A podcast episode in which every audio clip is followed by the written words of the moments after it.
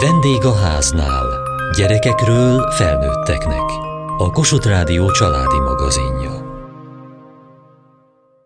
Német Liza Szófia, édesmese, részlet. Keményítő megyében kemény az élet. Igazából nem csak én vagyok itt, hanem rengeteg más részecske is. Valaha mindannyian jó kiállású, gyűrűs formájú glükózok voltunk, ami azért nagyszerű, mert szénhidrát földön a gyűrűs forma éppen annyira előnyös, mint az emberek világában egy izmos felsőtest. Szóval, aki tetszeni akar a fruktózlányoknak, az gyűrűvé záródik.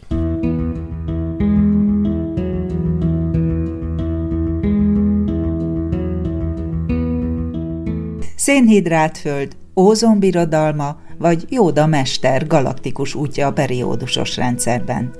Csak néhány cím az először meghirdetett Te és a természettudományok mese- és novellaíró pályázatra érkezett művek közül. Fantasztikus tárgyi tudás, kíváncsiság és fantázia mutatkozott meg a gyerekek írásaiban, melyeket már díjaztak is. Élvezettel hallgattuk a meséket, és ismertük meg alkotóikat.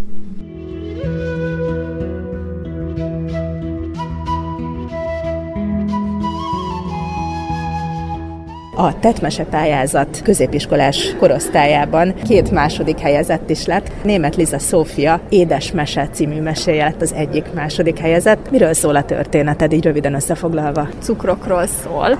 Egy glükózmolekula van a központban, aki elektronkötelekkel láncolva keményítő megyében él, és sehol sem találja a helyét. Nem ez az ő hazája, viszont van neki egy szíve választottja, fruktóz, akiben nagyon szerelmes, és szeretne hozzá eljutni off me.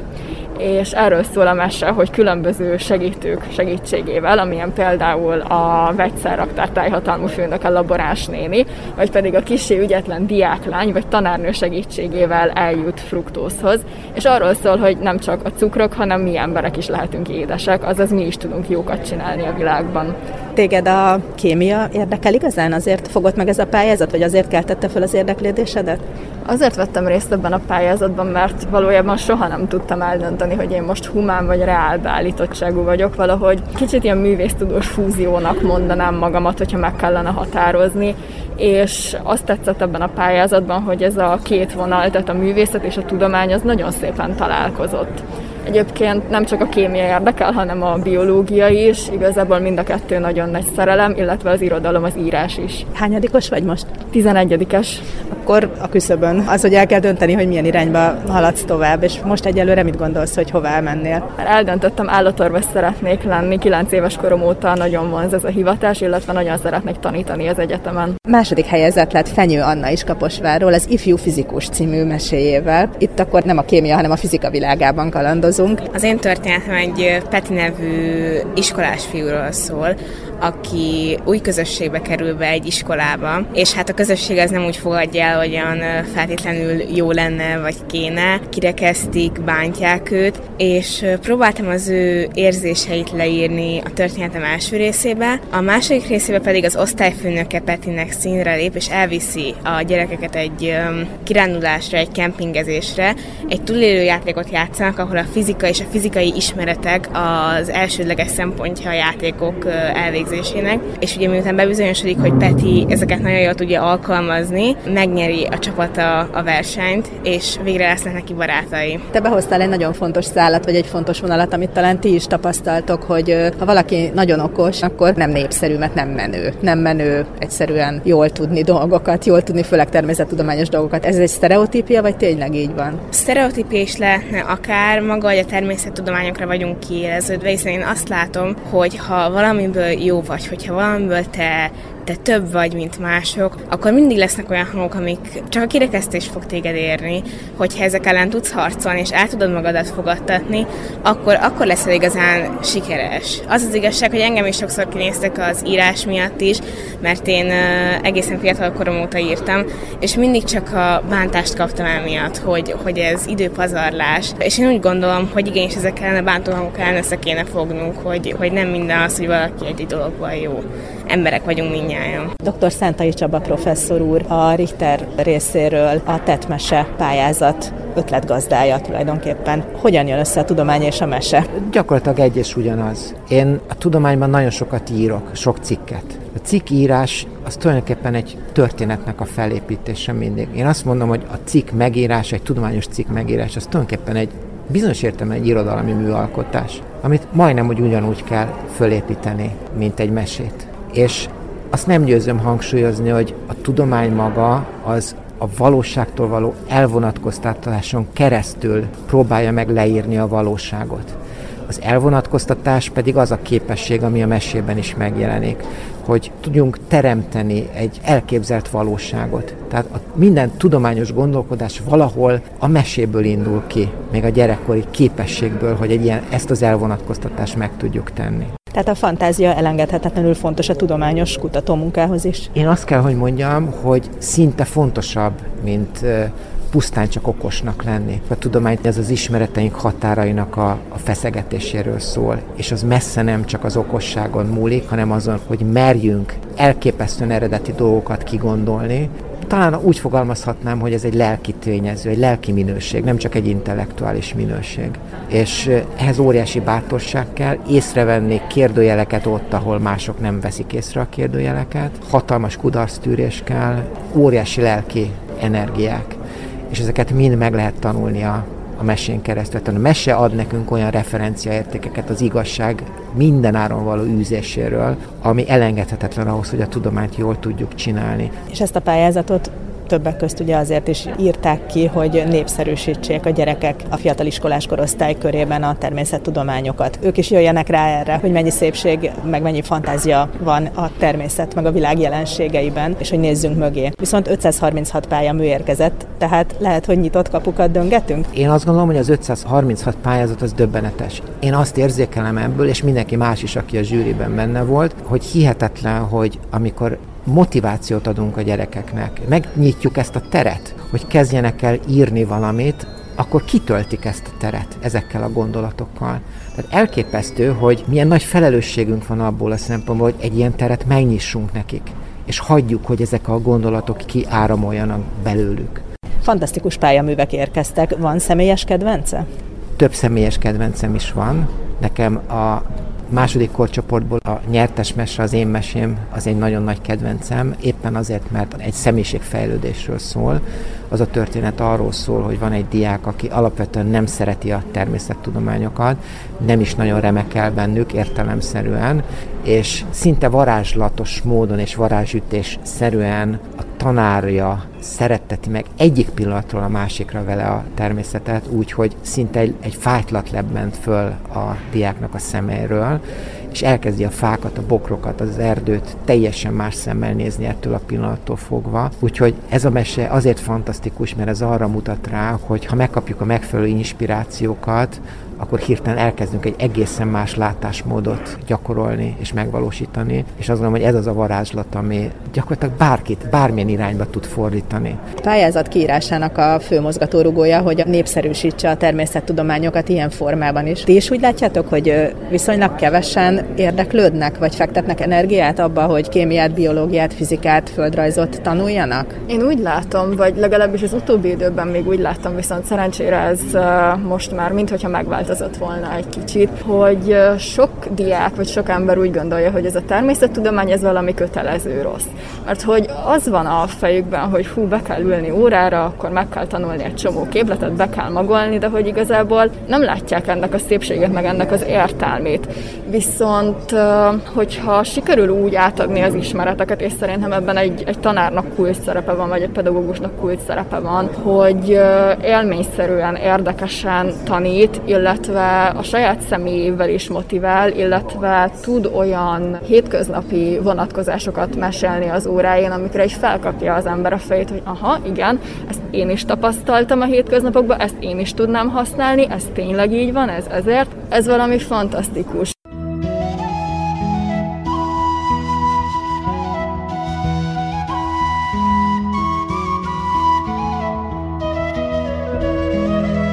Mi volt a benyomásuk, hogy a fiatalok és az írás és a természettudományok hogyan találkoznak? Dövrente Ildikó Dövrent. és Levente Péter a zsűri tagjai.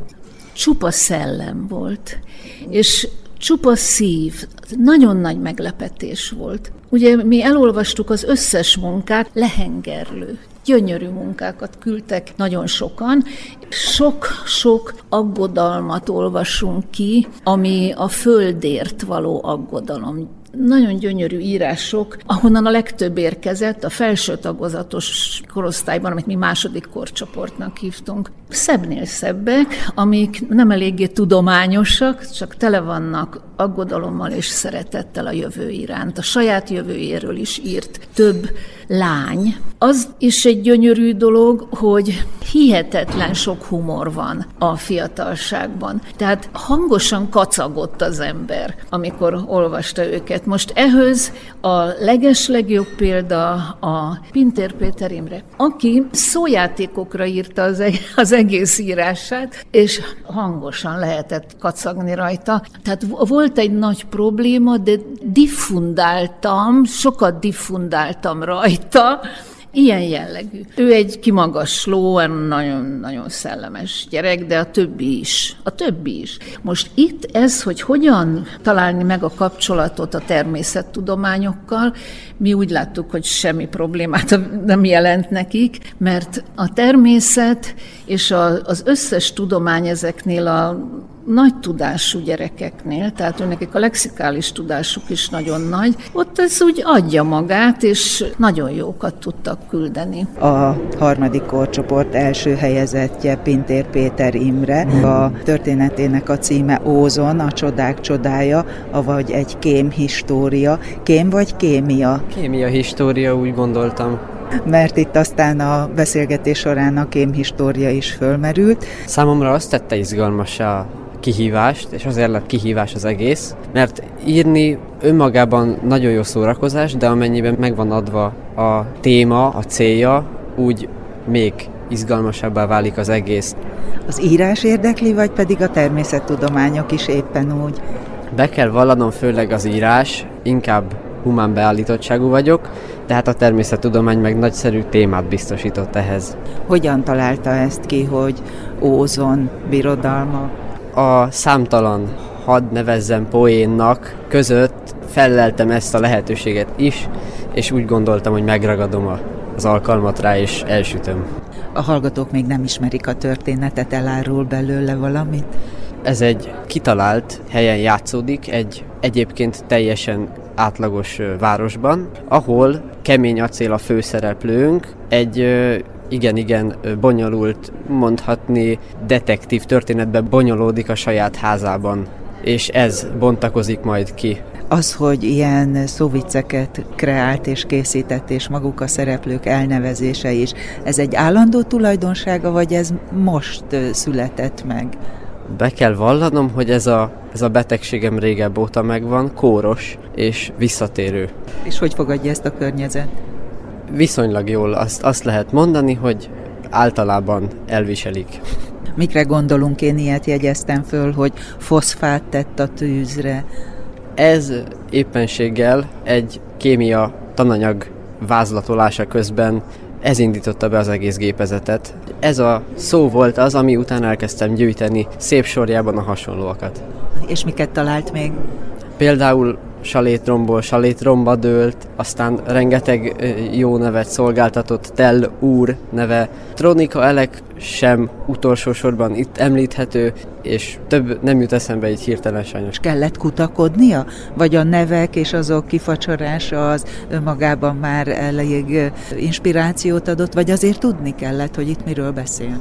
Igen, ebben a, az egy-két hónapban, amikor ezt írtam, folyamatosan és mindig lapozgattam tovább-tovább az összes természettudományos tankönyvemet, volt tankönyvemet, hogy minél több inspirációt és ihletet nyerjek ezáltal. És mi volt a legizgalmasabb, amit talált? Amikor a periódusos rendszert bogaráztam végig a különböző anyagnevekkel, az volt a legizgalmasabb, mert ott minden sarkon volt mit feljegyezni. És hadd említsem meg most kémia tanárnőmet, akinek alapvetően készült ez a mű. Nyolcadik kas éven végére a ballagásra gondoltam, erre meglepem. Még neki sok köszönet ezért. Niklerik a Pázmándon tanít.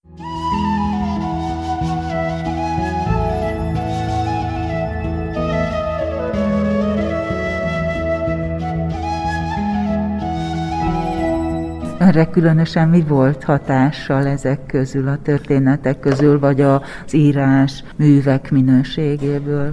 Levente Péter. Az ezer arcú folyóról mese, ami a Tiszáról szólt tulajdonképpen, és a Tisza forrásától, a születésétől a házasságáig a Dunával.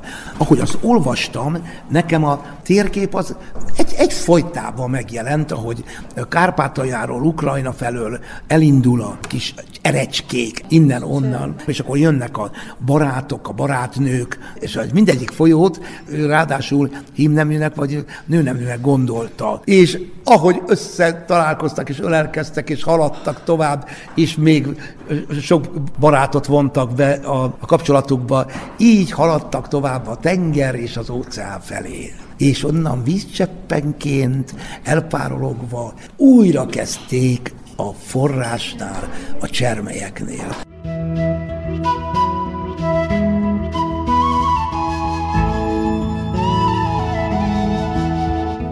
Fekete Tisza ügyesen, ahogy illik, megkérte a kisasszony kezét. Hét országra szóló lakodalmat tartottak. Meghívták a környék minden lakóját a nagy eseményre. Ideje is volt, mert Alagzi, hogy is mondjam illően, már egy icipicét el is késett. A fehér tisza már jó ideje növesztette a medrében a porontját, ami semmiképp sem tartozott a pontyok családjába. Hamarosan meg is született a várva várt gyermek. Már születésekor nagyobb volt, mint a szülei, szőke vizét nem az apjától, de nem is az anyjától örökölte. Annál inkább a kedves mama szeszélyes természetét és a fekete tisza félelmetes erejét. Ha már fiú lett az Isten adta, az csak természetes, hogy az apja kellő szigorral kitanította a vitézi élet csínya binnyára. Szabad lelke nem is ismert határokat. A széllel szárnyalt, akár a madár. Olyan gyorsan perdült fordult, változtatott irányt, hogy szemmel alig tudták követni.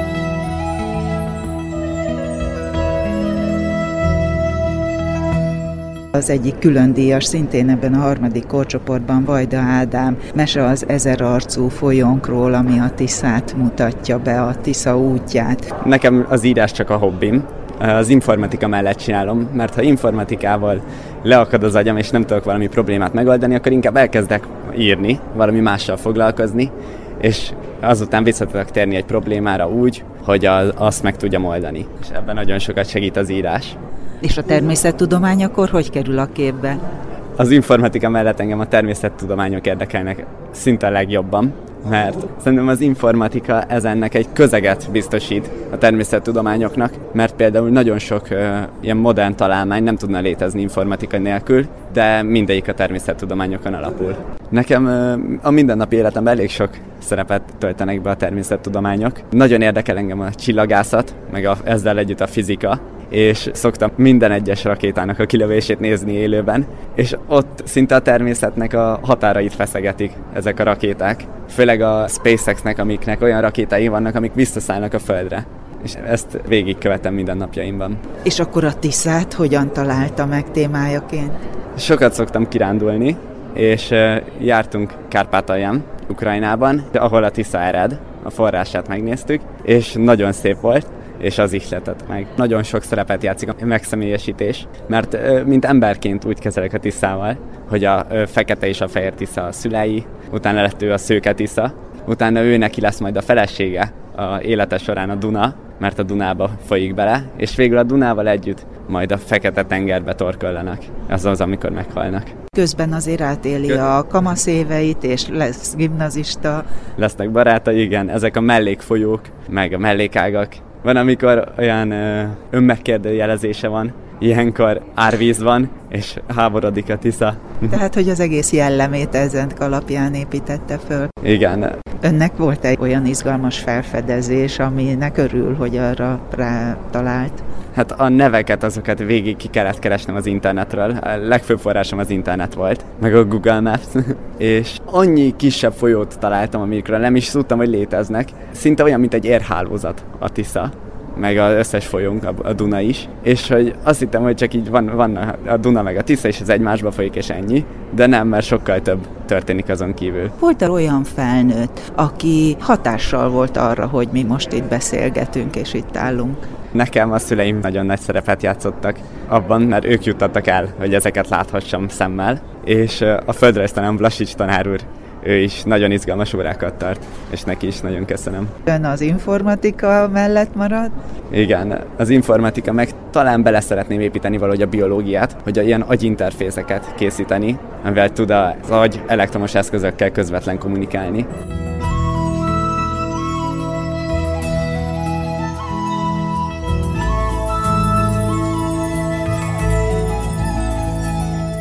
Mi lesz a folytatása ennek a pályázatnak, hiszen ez most szinte önmagán túlmutató siker. Dr. Szentai Csaba. Igen, mi sem gondoltuk, őszintén nem gondoltuk, hogy ennyi pályázat fog keletkezni, és nem gondoltuk, hogy ennyire előjön a természet szeretette, már csak azért sem, mert ugye benne vagyunk egy XYZ W generációs korosztályban, ahol azt gondolnánk, hogy a digitális világ ural mindent, és ehhez képest hihetetlen erővel jött elő az erdő, a mező, a természet szeretete, tehát tényleg fantasztikus, hogy valami olyan élményt adott nekünk, hogy úgy tűnik, hogy ez valami olyan zsigeri affinitás a gyermekek részéről, amit nem tud kiölni a digitális világ, és ez megnyilvánul akkor, hogyha egy ilyen pályázatot alkalmuk van megírni. Úgyhogy nagy bátorítást kaptunk ezektől a gyerekektől, és ezeknek a pályázatoknak a minőségétől arra vonatkozóan, hogy ezt tiszterőből folytatni tudjuk a jövőben.